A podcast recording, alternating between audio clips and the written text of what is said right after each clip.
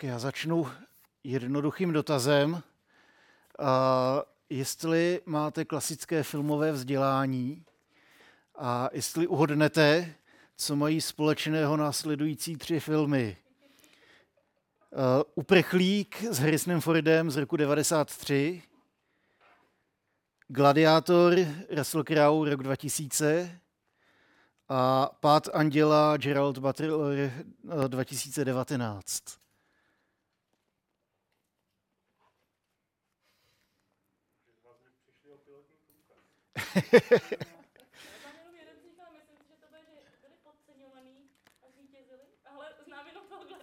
skoro, skoro tak.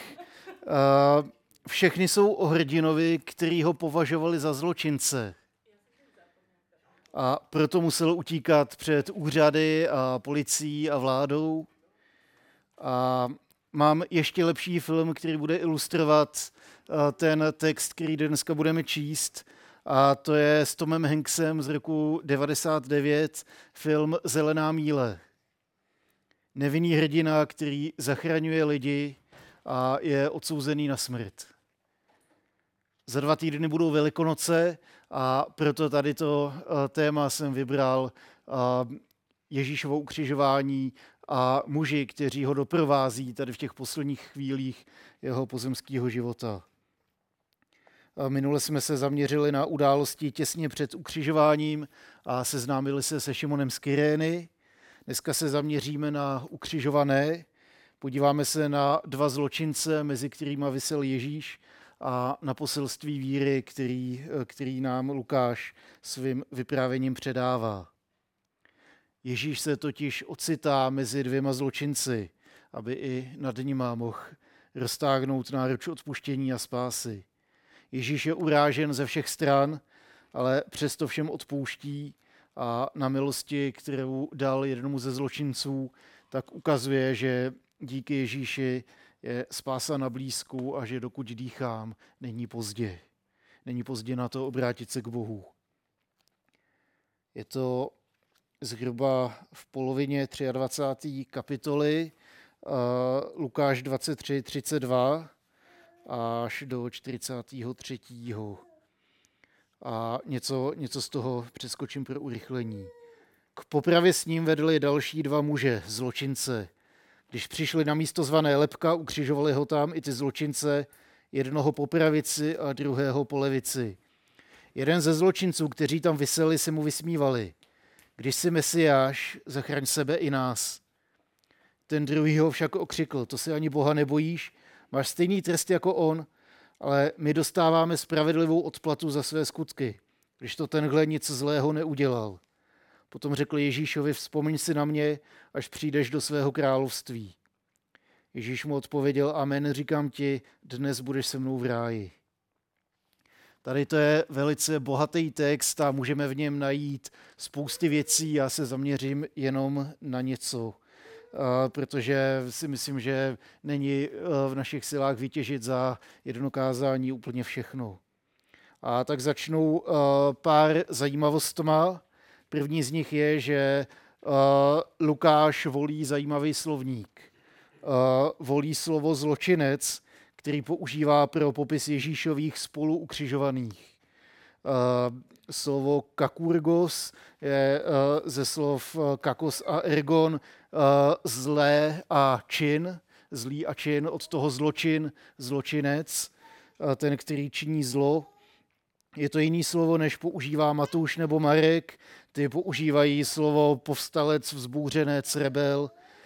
A, eh, tady tou volbou slova Lukáš neukazuje konkrétní provinění, kvůli kterým jsou na, na kříži, ale spíš jako ukazuje, že Ježíše vnímají jako zločince.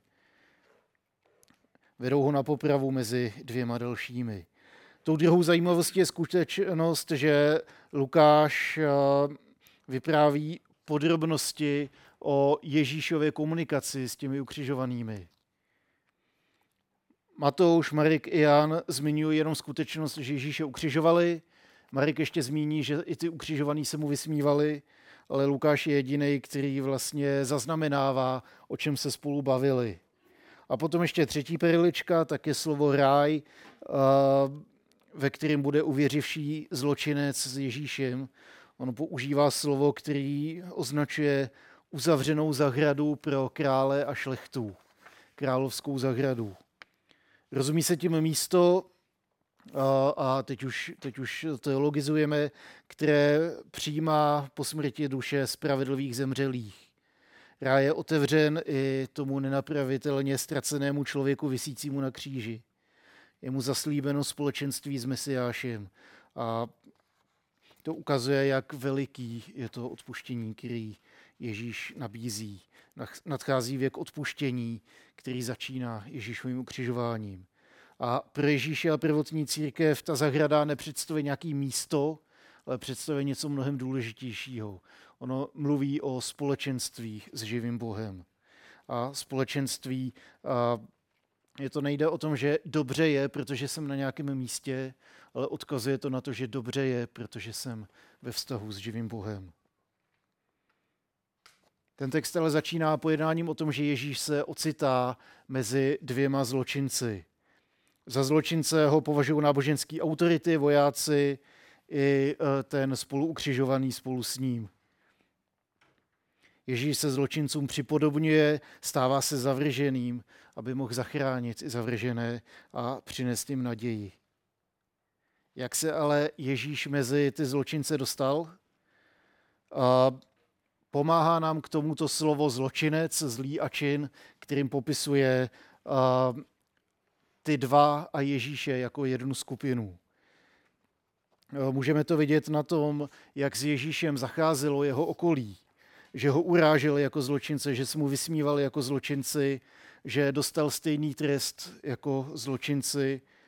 A taky můžeme vidět, že to byl jeho záměr, aby naplnil proroctví o Mesiáši.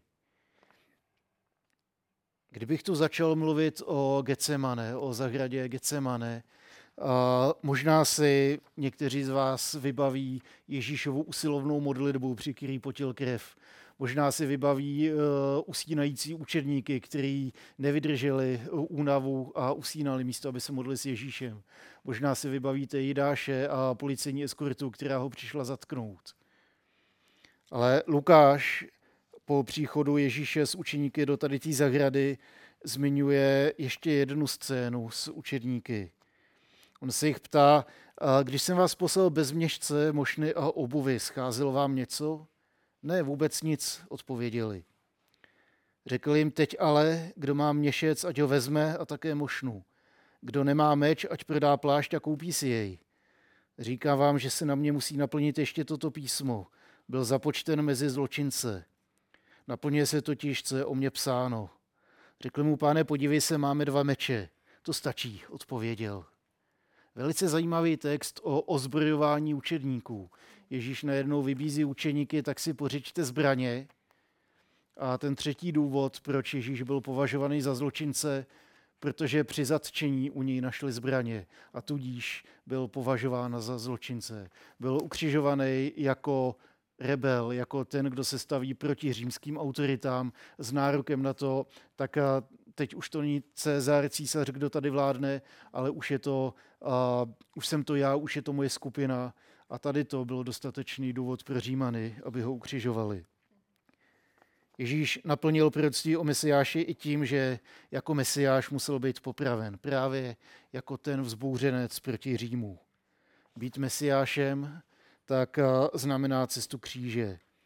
Následovat Mesiáše ale znamená taky cestu víry a nikoli v boje, ke kterým Ježíš vybízí. A často je to spojené s utrpením. Takže z lidského pohledu, aby Ježíše mohli zatknout jako mesiáše, tak oni museli najít zbraně, protože být mesiášem znamenalo násilný převzetí kontroly nad územím. Z druhé strany být mesiášem a Ježíš to staví zcela do opačného světla, otáčí vzhůr nohama. To pojetí a říká, být mesiášem znamená vzdát se lidský moci a jít cestou, která je skrytá, která je cesta víry, která je cesta spolehání na Boha a je to cesta utrpení, smrti a vzkříšení. Ježíš je pak považovali za zločince a taky tak s ním jednali. Byl odsouzen k ukřižování a pro náhodní kolem jdoucí byl jeden z mnoha zločinců, jejichž osud nechtěl nikdo sdílet. Protože Ježíše ukřižovali na Velikonoce, tak je s tím spojena i rovina ekonomická. Oni nekřižovali jenom Ježíše.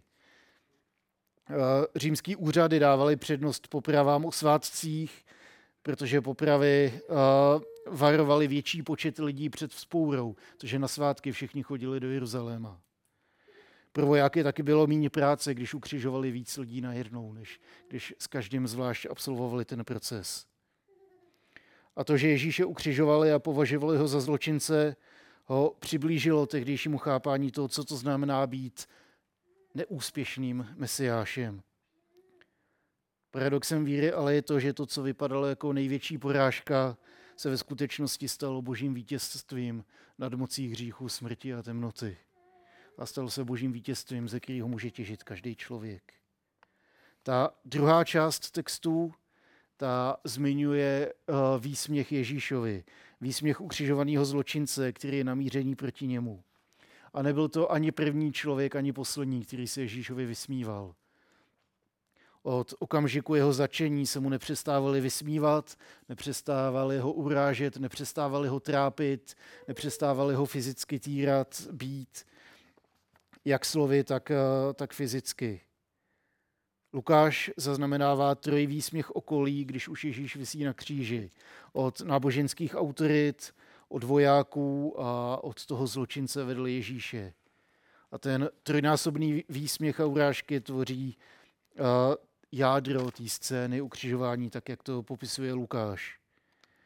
Ježíš zakouší posměch od členů velerady, vojáků a jednoho ze zločinců. A všechny ty skupiny používají sloveso zachránit. Spasit, zachránit, od Ježíšovi se všichni vysmívají prakticky stejnými slovy. Ty, že jsi ten mesiáš, no tak to dokáž a z toho kříže a zachraň se. Ty, že jsi ten mesiáš, tak to dokáž a zachraň sebe. Ty, ty že jsi ten mesiáš, tak slez z toho kříže, zachraň sebe, zachraň nás. Třikrát se vysmívají Ježíšovi a paradoxně tak ukazují tu největší pravdu, že Ježíš je skutečně mesiáš. Je to něco, co je skrytýho, něco, co není vidět na první pohled. Je to něco, co jde prohlídnout pouze očima víry. Ty trojí posměšky, ale Ježíš už kdysi slyšel. A to, když bylo na poušti, když mu došly síly a vyhladověl a všechno začínalo bolet, tak přišel ďábel a začal si mu taky posmívat. Velice podobně. Ty, že jsi ten boží syn, no tak to dokáž a ulehči si život že jsi ten boží syn, no, no tak začni podle toho jednat, vem si moc a já, já ti pak všechno dám. Vysmívá se a paradoxně ukazuje pravdu, že Ježíš je boží syn. A tady ty dvě scény dohromady tak ukazují tu skrytou povahu pravdy božího království, že totiž boží synovství je skryto v Ježíšově lidství, Ďábel vidí člověka, ale zároveň vyznává, že je to ten boží syn.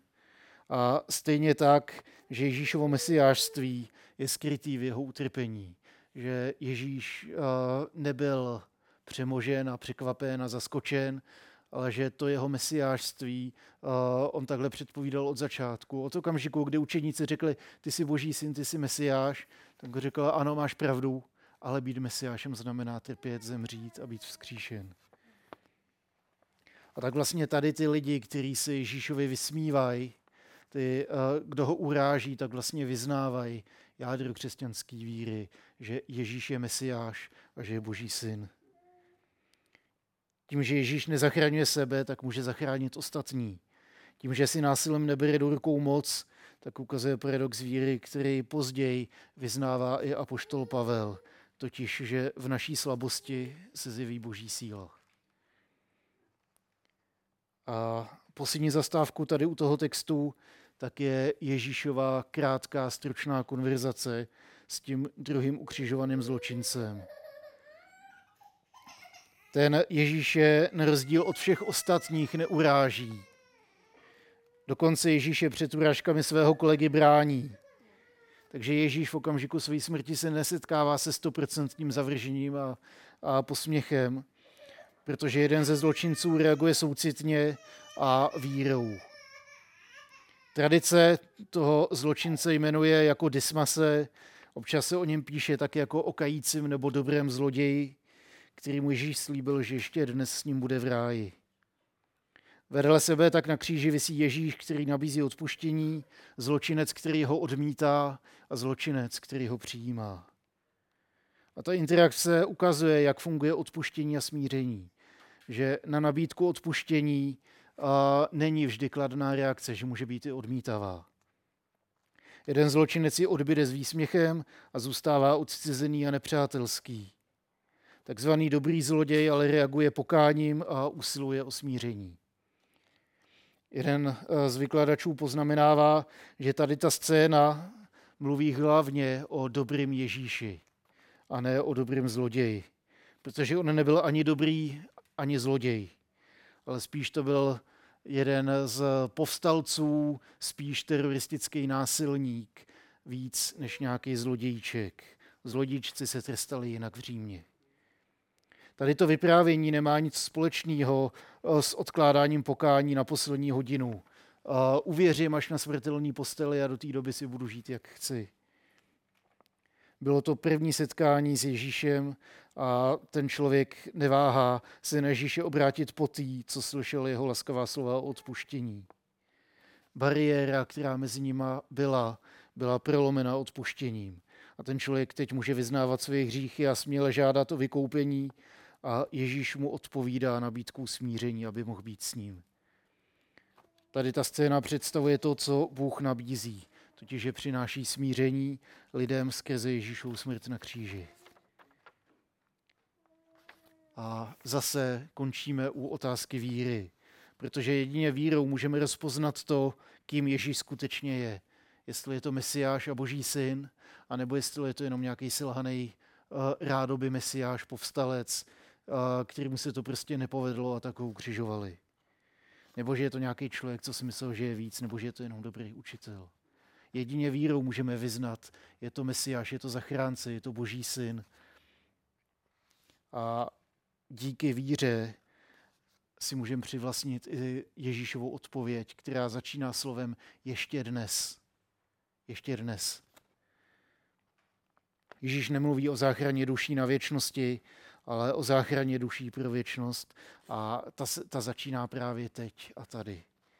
Lukáš dává důraz na slovo dnes, který je často v jeho evangeliu spojovaný se záchranou. Sedm z jedenácti výskytů v Lukášově evangeliu spojuje záchranu a slovo ještě dnes.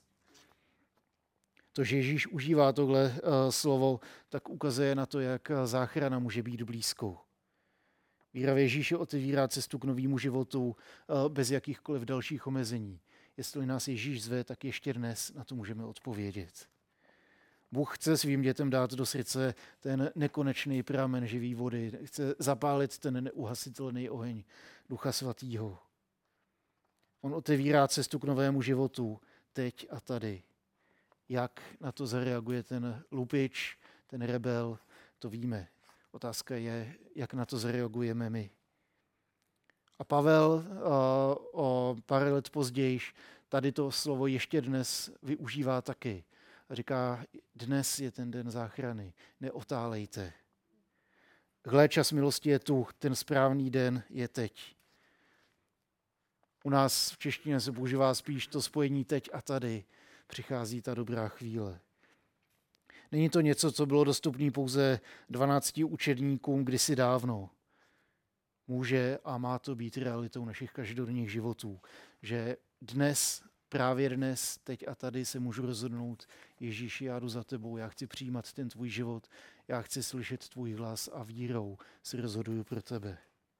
Ještě dnes můžeme zakusit to uzdravený a obnovený společenství s Bohem a proto se můžeme přiznat k tomu, že skutečně ta boží náruč, možná násilím, ale byla, byla otevřená a ještě dnes i my toho můžeme být součástí. Amen.